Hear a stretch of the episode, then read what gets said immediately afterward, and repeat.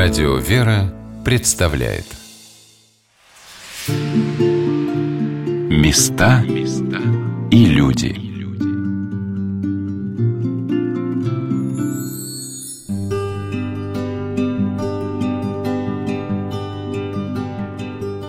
Город Орел, основанный во второй половине XVI века, несмотря на солидный возраст, выглядит молодо и нарядно. Живописные улочки, парки и скверы, памятники, театры и музеи, расположенные в старинных особняках, особенно привлекательны для туристов.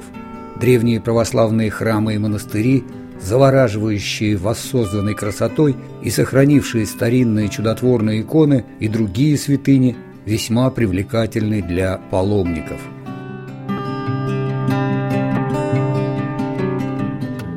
Здравствуйте, с вами Александр Ратников, и сегодня я предлагаю посетить Свято-Введенский женский монастырь Орловской епархии.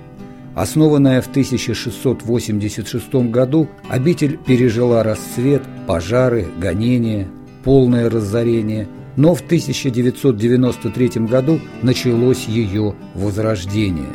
Мы обязательно узнаем об основных вехах более чем 300-летней истории монастыря – но начнем знакомство с новейшей историей, с 90-х годов 20-го столетия.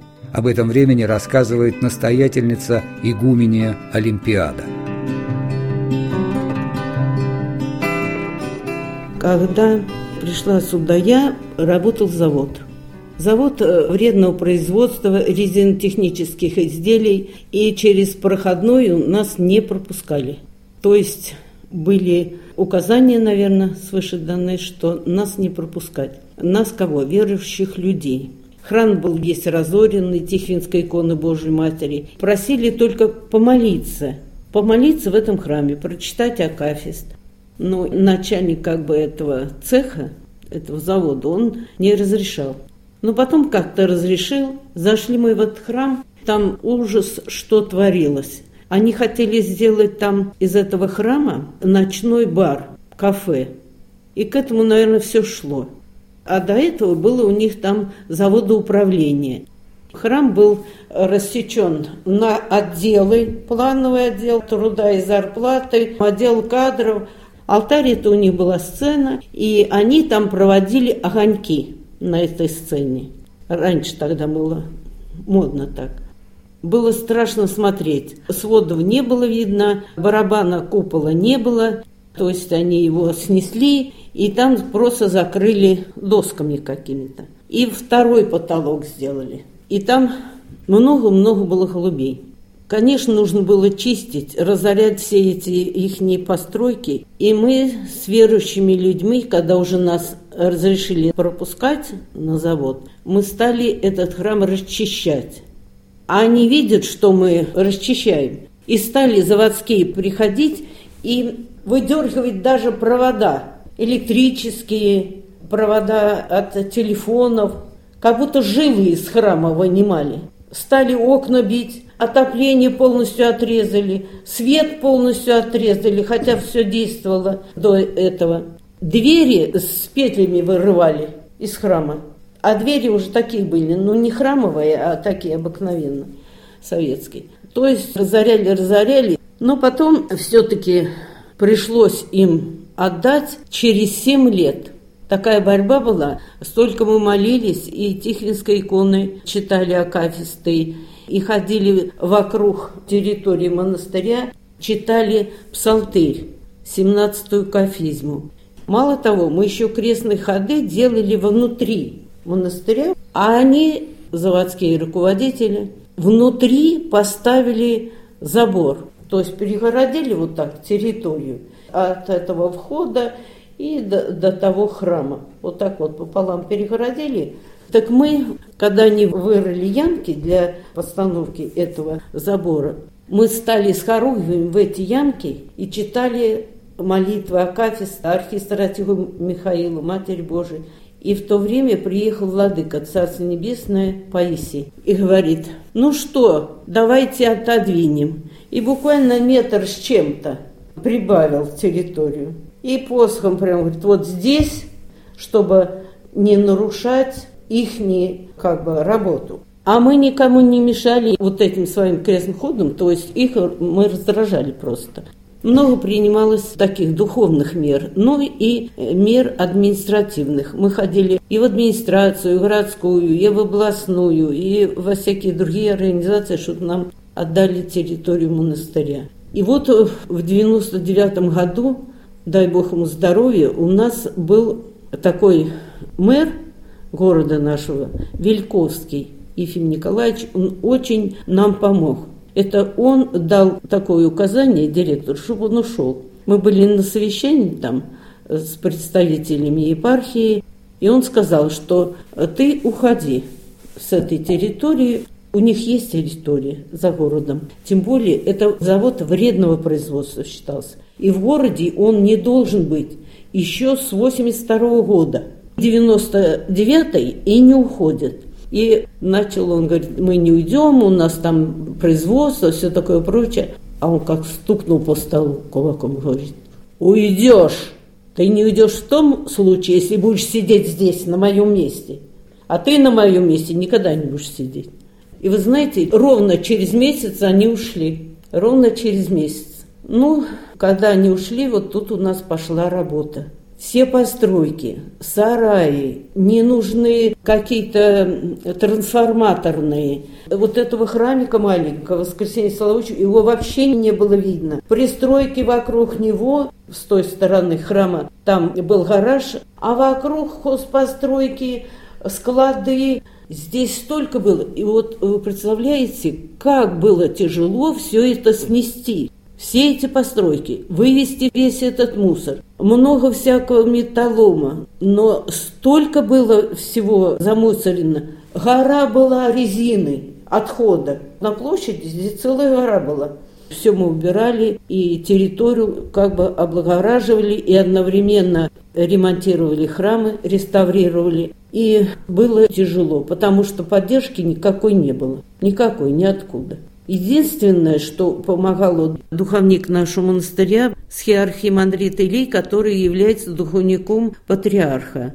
Он нам нашел спонсора, мы построили келейный корпус, вот это белый, которую вот вы видели. Потом другого спонсора нашел, школу построили воскресную. Все вот, как бы своими силами, ну, конечно, с помощью Божией и с помощью Матери Божией. Это они у нас самые главные были спонсоры. Господь и Матерь Божия.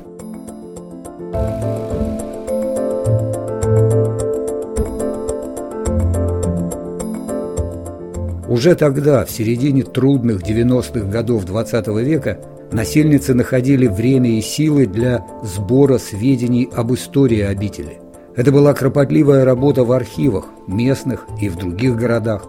Это были встречи со старожилами, с потомками погибших в годы гонений священников, монахинь, мирян – рассказывает монахиня Нектария, которая сегодня продолжает труды по сбору и сохранению исторических материалов, руководит изданием всей полиграфической продукции монастыря.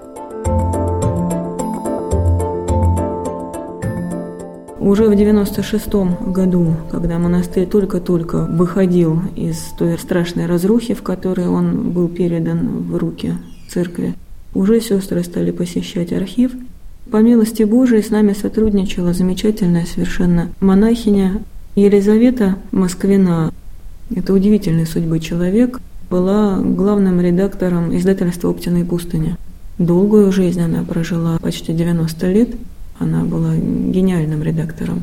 Придя к вере, она отдала всю себя на служение вот уже церковному книгоизданию, очень на высокий уровень подняла издание книг в Оптиной пустыне – работала над житиями старцев. И полюбив нашу обитель, много раз она сюда приезжала. Она не была насельницей монастыря, но очень много трудов и времени и сил посвятила работе вот, э, с архивными источниками, связанными с историей нашей обители. Она собирала первые синодики, составляла, выясняя имена тех монахинь и священников, которые несли служение здесь в XVIII, XVII, более поздних столетиях. И эти имена мы по-прежнему продолжаем и сейчас поминать. Потому что зачем нам нужно знать историю? Вот восстановить эту связь времен, восстановить эти корни обители, потому что все это отмечают сейчас. Очень трудно создавать монашескую жизнь с нуля. Очень сложно создавать в наше вялое, скажем так, время что-то создавать, не имея поддержки тех прежних поколений, не имея поддержки святых, которые на этом месте уже потрудились Богу. А мы, слава Богу, не на пустое место пришли. Мы пришли на то место, где богатая история, где было множество и святых людей прославленных, и просто наших сестер о Христе, которые здесь потрудились Господу, молились всю свою жизнь, здесь провели, упокоились на этой земле. И, конечно, их молитвами мы сейчас можем как-то выстаивать в то время, которое такие задачи ставят перед нами сложнейшие. Мать Елизавета, в прошлом году она представилась уже в схеме, схемонахиня Елизавета, была основоположником, первооткрывателем. Многие сестры ей помогали, ходили к старожилам, к местным, прямо приходили к стареньким бабушкам, дедушкам, нашли детей последнего духовника нашей обители отца Павла Светицкого. Отец Павел был расстрелян в 1937 году за свое служение священническое. Потом уже, когда Батюшка Илей благословил собранные за пять с лишним лет материалы оформлять как книгу. Работа получила уже новое направление, то есть те материалы, которые удалось достать, стали уже редактировать, оформлять в единое издание. Работа архивная продолжалась, и наши сестры ездили в архивы других городов. Конечно, такую работу смогла проделать только команда многие люди, которые здесь потрудились. Мы более 10 лет посвятили вот э, уже оформлению этого издания, это выпистыванное такое нами творение. Все создавалось сестрами, сбора материалов, набор, редактирование, корректура, верстка, дизайнерский проект, иллюстрации. То есть все создавалось здесь, на базе монастыря.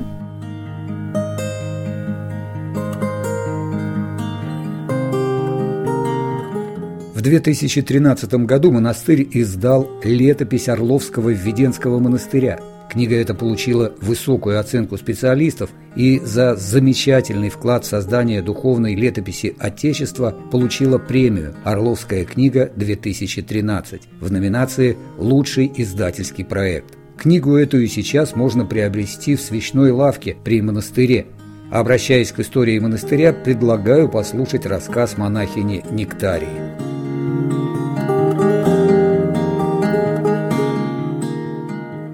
Монастырь был основан указом царским в 1686 году. Было позволено выстроить храм, вокруг него кельи и основать Введенский монастырь. Введенский, потому что первая церковь, которая была выстроена в обители, носила именно посвящение в честь введения во храм Пресвятой Богородицы. Тогда это была окраина города, там находились огороды. А город постепенно рос, и к середине XIX века монастырь оказался в окружении присутственных мест, купеческих лавок на самой шумной торговой улице города. Было властями проведено множество различных попыток перенести монастырь в другой город или другое место Орла, именно для того, чтобы избежать вот этой суеты и шума. Много этих переговоров и много бумаг и много чернил на это было потрачено, а Господь одним буквально мановением этот вопрос разрешил, потому что в середине XIX века, это 1840-е годы, несколько лет подряд стояла засуха. Орел тогда был деревянным. 1841 год выгорает несколько кварталов, 42-й опять. И в 43 году та же участь постигла тот район города, где находился женский монастырь. В одну ночь выгорели все монастырские жилые постройки, большинство хозяйственных, и остались остовы каменных храмов. Утварь не пострадала, потому что сестры и священнослужители монастыря вынесли, все спасли. Никто, ни один человек не пострадал из сестер. Игуменья, тогда возглавлявшая обитель, удивительной жизни человек – подвижница, которую мы почитаем как нашу небесную заступницу, несмотря на то, что она пока не прославлена в лике святых официально. Игуменья Серафима до последнего не выходила из своей кельи, а отказывалась покинуть обитель и говорила, что от своего креста она не уйдет. Она тогда уже тяжело болела ногами, она была в преклонном возрасте. Она позволила вынести себя из кельи в кресле только когда уже загорелась сама ее келья. Матушка Серафима настолько была дорога для сестер, она управляла обителью больше 20 лет, была высокой духовной жизни старицей, ее духовный совет очень ценили и сестры, и прихожане обители, к ней обращались уважительно и архиереи. И именно это считают исследователи причиной того, что когда монахиням, оставшимся в одну ночь на пепелище, без жилья, без средств к существованию, Владыка предложил им переместиться в другие монастыри и епархии. Они отказались. Они падали Владыке в ноги и просили позволить им поставить шалаши и палатки на месте пожарища, чтобы только не расставаться со своей настоятельницей, с игуменей Серафимой. Пять лет в бедственном положении сестры пребывали. Было предоставлено для жилья несколько богоделин. В 1848 году император подписал указ о переводе обители на новое место в пределах Орла. Это была выбрана Курская площадь. На Курской площади стояла обширная христорождественская церковь, за 30 лет до того построенная местными купцами. Площадь была отдана под монастырскую застройку. Христорождественская церковь стала главным храмом обители. В те годы даже некоторое время монастырь стал в официальных документах иногда именоваться Христорождественским по главной церкви. А впоследствии к храму был пристроен боковой предел, который осветили в честь введения во храм Пресвятой Богородицы, и обитель вернула себе историческое наименование Введенской. На том месте, где раньше располагался монастырь, сейчас одна из центральных улиц города, улица Болховская, и на месте обители сейчас располагается типография «Труд». Очень многие орловчане даже не знают о том, что раньше там был такой славный, с богатой историей монастырь. И ведутся переговоры о том, чтобы устроить часовню памятную, чтобы люди могли знать о том, что там была обитель. Что там все-таки были престолы святые, а мы знаем, как православные люди, что на месте любого, даже разоренного храма, ангел его престола он стоит до скончания времен. Получается, середина 19 столетия обитель на Курской площади начинает отстраиваться – к рубежу веков в обители около 600 сестер. Это, можно сказать, город в городе. До сих пор многие местные жители называют это место монастырский городок. 1913 год остался в истории Орла как год празднования 800-летия представления священномученика Кукши, которого называют просветителем Вятичей. И в 1913 году очень широкие торжества прошли в Орле. В Орел приезжает по приглашению местных властей. Великая княгиня Елизавета Федоровна участвует в торжествах. Монастырь был избран местом пребывания на время торжеств Великой княгини Елизаветы Федоровны. Она здесь пребывала, здесь она ночевала, присутствовала на монастырских службах, а оставила в дар монастырю покровцы для алтаря, прикладывалась к нашей чудотворной Балыкинской иконе.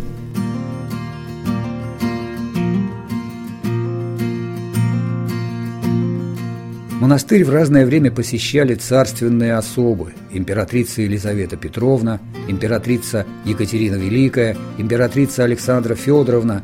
Бывал в обители святой праведный Иоанн Кронштадтский. В начале XX века монастырь полностью благоустроен и считался лучшей обителью Орловской епархии – Насельницами монастыря в это время становились представительницы известных фамилий, а одна из них стала прототипом Лизы Калитиной, героини романа Ивана Сергеевича Тургенева «Дворянское гнездо». Монахиня Екатерина, которая долгие годы работала в архивах и занималась сбором сведений о насельницах монастыря, рассказывает о своих открытиях.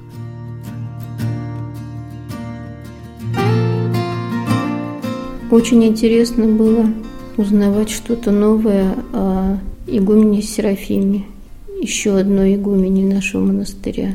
Фамилия ее Соковнина – это очень известная московская аристократическая фамилия среди потомков ее Рахманинов, среди предков боярыни Морозова известная. Это не все связи, естественно, которые можно назвать, сразу вспомнить невозможно – естественно, монастырь не был закрытой территорией, а связь между монахинями и Россией и миром всегда оставалось. В начале 20 века гимназистки бегали на окраину города, на Курскую площадь, смотреть домик, в котором жила Лиза Калитина, героиня Тургеневского романа. До сих пор ломаются копии, никто не может сказать достоверно, что та или иная персона была прототипом Лизы Калитиной. Называют чаще всего схемонахиню Макарию. Она появилась в нашем монастыре в XIX веке, в 60-е годы, если я не ошибаюсь. И была для сестер примером настоящей монашеской жизни, наверное. Так получилось, что среди моих родственников были насельницы нашего монастыря, и они жили как раз в том домике, в котором была келья схемонахиня Макария. Еще одно имя всплывает в памяти, когда говорится о Лизе Калитиной. Это игуменя Антония. Ее мценское имение было недалеко от имения Ивана Сергеевича Тургенева. Она, естественно, была с ним знакома и могла быть прототипом Лизы Галитиной, потому что путь ее в монастырь был похож на путь Лизы Галитиной. Точно так же Евдокия Кратнева попала в монастырь. Единственное, если в романе история Лизы Калитиной, ну, скорее романтическая, то история Евдокии Коротневой более обыденная, печальная. Но, тем не менее, она всю свою жизнь провела в монастыре. Домик Лизы Калитиной был известен еще в начале XX века. И сейчас мы не можем сказать, где он был, только приблизительно, потому что оставшиеся воспоминания о Тургеневской героине позволяют нам сказать, что домик Лизы Калитиной был недалеко от храма. Сохранился рисунок, набросок этого домика.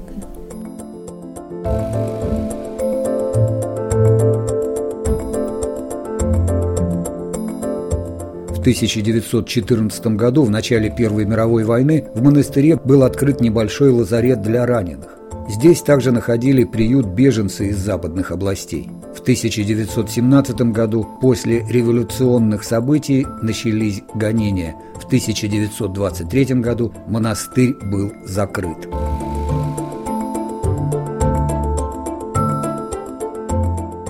Для того, чтобы сохранить обитель, приходится официально у советских властей зарегистрировать две рабочих артели, одну пчеловодческую, а другую по производству кустарных изделий, как тогда называли, вышивки. Монастырь славился своими золотошвейными работами и вышивками, и эта артель монастырская работала исключительно на экспорт. То есть власти реализовывали как высококачественные товары для продажи за границу. В то же время продолжали давить на монастырь, на сестер власти, постепенно подселяли в монастырские кельи мирских людей, агрессивно настроенных по отношению к монахиням. Бывали случаи, когда сестеры избивали и угрожали всяческими жестокими расправами. В 1923 году монастырь был официально закрыт. Закрыты монастырские храмы, сестер вынудили покинуть их дома, кельи в большинстве своем сестры, у нас же монастырь был смешанного типа, он был отчасти своекошным, а отчасти общежительным. То есть была общая трапеза и общий корпус для сестер беднейших, или из духовного сословия, или не имеющих возможности содержать себя и были домики сестер, которые были построены на их собственные заработки от вышивок и от печенья просфор и других трудов, или с помощью родственников выстраивали. То есть монастырь имел несколько общих каменных корпусов и очень много маленьких деревянных домиков. То есть келья – это был домик на 3-4 человека. Вот что такое была келья. Часть этих келей до сих пор сохранилась. Это редчайший, уникальный, пожалуй, как говорят искусствоведы, и пишут об этом в своих заключениях, что это уникальный образец деревянной монастырской жилой застройки. И этих келей на 92 год сохранялось 32, а часть из них сгорела, потому что эти кельи сейчас находятся в личном частном владении людей, не принадлежат монастырю, там проживают люди, это деревянные старые ветхие строения, и они просто исчезают. Итак, вот эти кели деревянные, построенные сестрами не за счет государства и не за счет каких-то пожертвований, на свои труды были у них отобраны, сестер выгнали буквально на улицу. Старожилы потом рассказывали о том, и даже вот отец Иван Крестьянкин, архимандрит, он же орловчанин сам, и его сестра была в нашем монастыре монахини, и сохранились его воспоминания о том времени. И он говорил о том, что и он, и его современники вспоминали, как выгнанные монахини на телеге погрузили гробы, потому что была традиция в монастыре на смерть готовить гроб и все, что нужно для погребения. И вот эти гробы погрузили на телеги, в гробы нагрузили свой нехитрый монашеский скарб, потому что не во что было. И сопровождая эти телеги, монахини вот так уходили из обители. Около половины сестер разошлись по деревням, по родственникам, кто были из сельской местности по происхождению. А около половины сестер осталось в Орле, расселились в окрестностях монастыря, в Монастырской Слободе, в Пятницкой Слободе, по Черкасской улице. Игумене Алексея, имея возможность уехать и в Москву, к родственникам, и в Петербург, откуда она была родом. Имела возможность уехать во Францию вместе со своими родными, частью родственников эмигрировала туда, сестра, племянник, воспитанница. А она осталась в Орле. Она, начиная с 23 -го года, несколько арестов претерпела. Всего она прошла семь арестов от богоборческой власти. В 1932 году ее выслали из города Орла. Она три года провела в Алмате в тяжелейших условиях для ее уже преклонного возраста. Ей было хорошо за 60. После этого она переехала в Вологду к своему брату, который также был выслан. И там ее еще раз арестовали. Ей тогда было уже 75 лет. Она приняла незадолго до того схему с именем Евгения в память о брате, которого также арестовали и расстреляли. В 1941 году она была осуждена, и ее приговорили к 10 годам лагерей. 75-летнего, больного, не выходящего уже из дома человека – она не дожила даже до этапа, она скончалась в следственной тюрьме города Вологды. Могила ее, к сожалению, неизвестна, но мы ее упоминаем. Если мы говорим о том, что игумене Алексею выслали в 32-м, и 32-й – это год разгрома окончательного монашеского, потому что после того, как монастыри в Орле были закрыты в 23-м году, многие насельники их остались здесь. Была организована очень сильная монашеская община в благословенной церкви. Духовник епископа Серафима, архимандрит Пантелеймон, организовал это. Там были и монахини разоренного мужского Успенского монастыря, и более сотни наших сестер. И также еще более сотни сестер посещала Афанасьевскую церковь, которая ранее принадлежала монастырю, кладбищенская. Была закрыта вместе с другими церквами монастыря, а в 26-м вновь ее позволено было открыть. Там была очень сильная тоже монастырская община. Службы совершались по монастырскому уставу. Духовником и настоятелем этого храма был протеерей Павел Светицкий, который до этого 30 лет прослужил в нашем монастыре. И он продолжал окормлять сестер. Игуменю Алексию сменила монахиня Кира. Она не была в сане игумени, но по благословению тогдашнего архиерея, также прославленного ныне в лике святых, священномученик Александр Щукин, она возглавила монахинь разоренного монастыря. В 1937 году было сфабриковано дело церковников. Не только в Орле это дело было огромное, оно захватило несколько сотен человек, более 400. Дело Центрального Черноземного округа, здесь и Орловская, и Курская, и Брянская области были захвачены. Несколько архиереев пострадало тогда, и вот сотни наших сестер было тогда выслано из города в лагеря. Большая часть из них, конечно, там и осталась, погибла. Монахиня Кира и последний духовник протерей Павел Светицкий были расстреляны. Это ноябрь 1937 года. После этого уже совсем мало осталось в городе сестер, но Афанасьевская церковь продолжала действовать.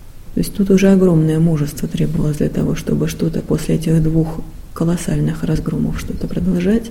Тем не менее, продолжал в церкви петь монастырский хор. Регент прежнего монастырского хора монахиня Дарья Музалевская продолжала управлять монастырским пением в этом храме. К началу войны в городе Орле оставалась одна действующая церковь. И это была Афанасьевская церковь. Места и люди.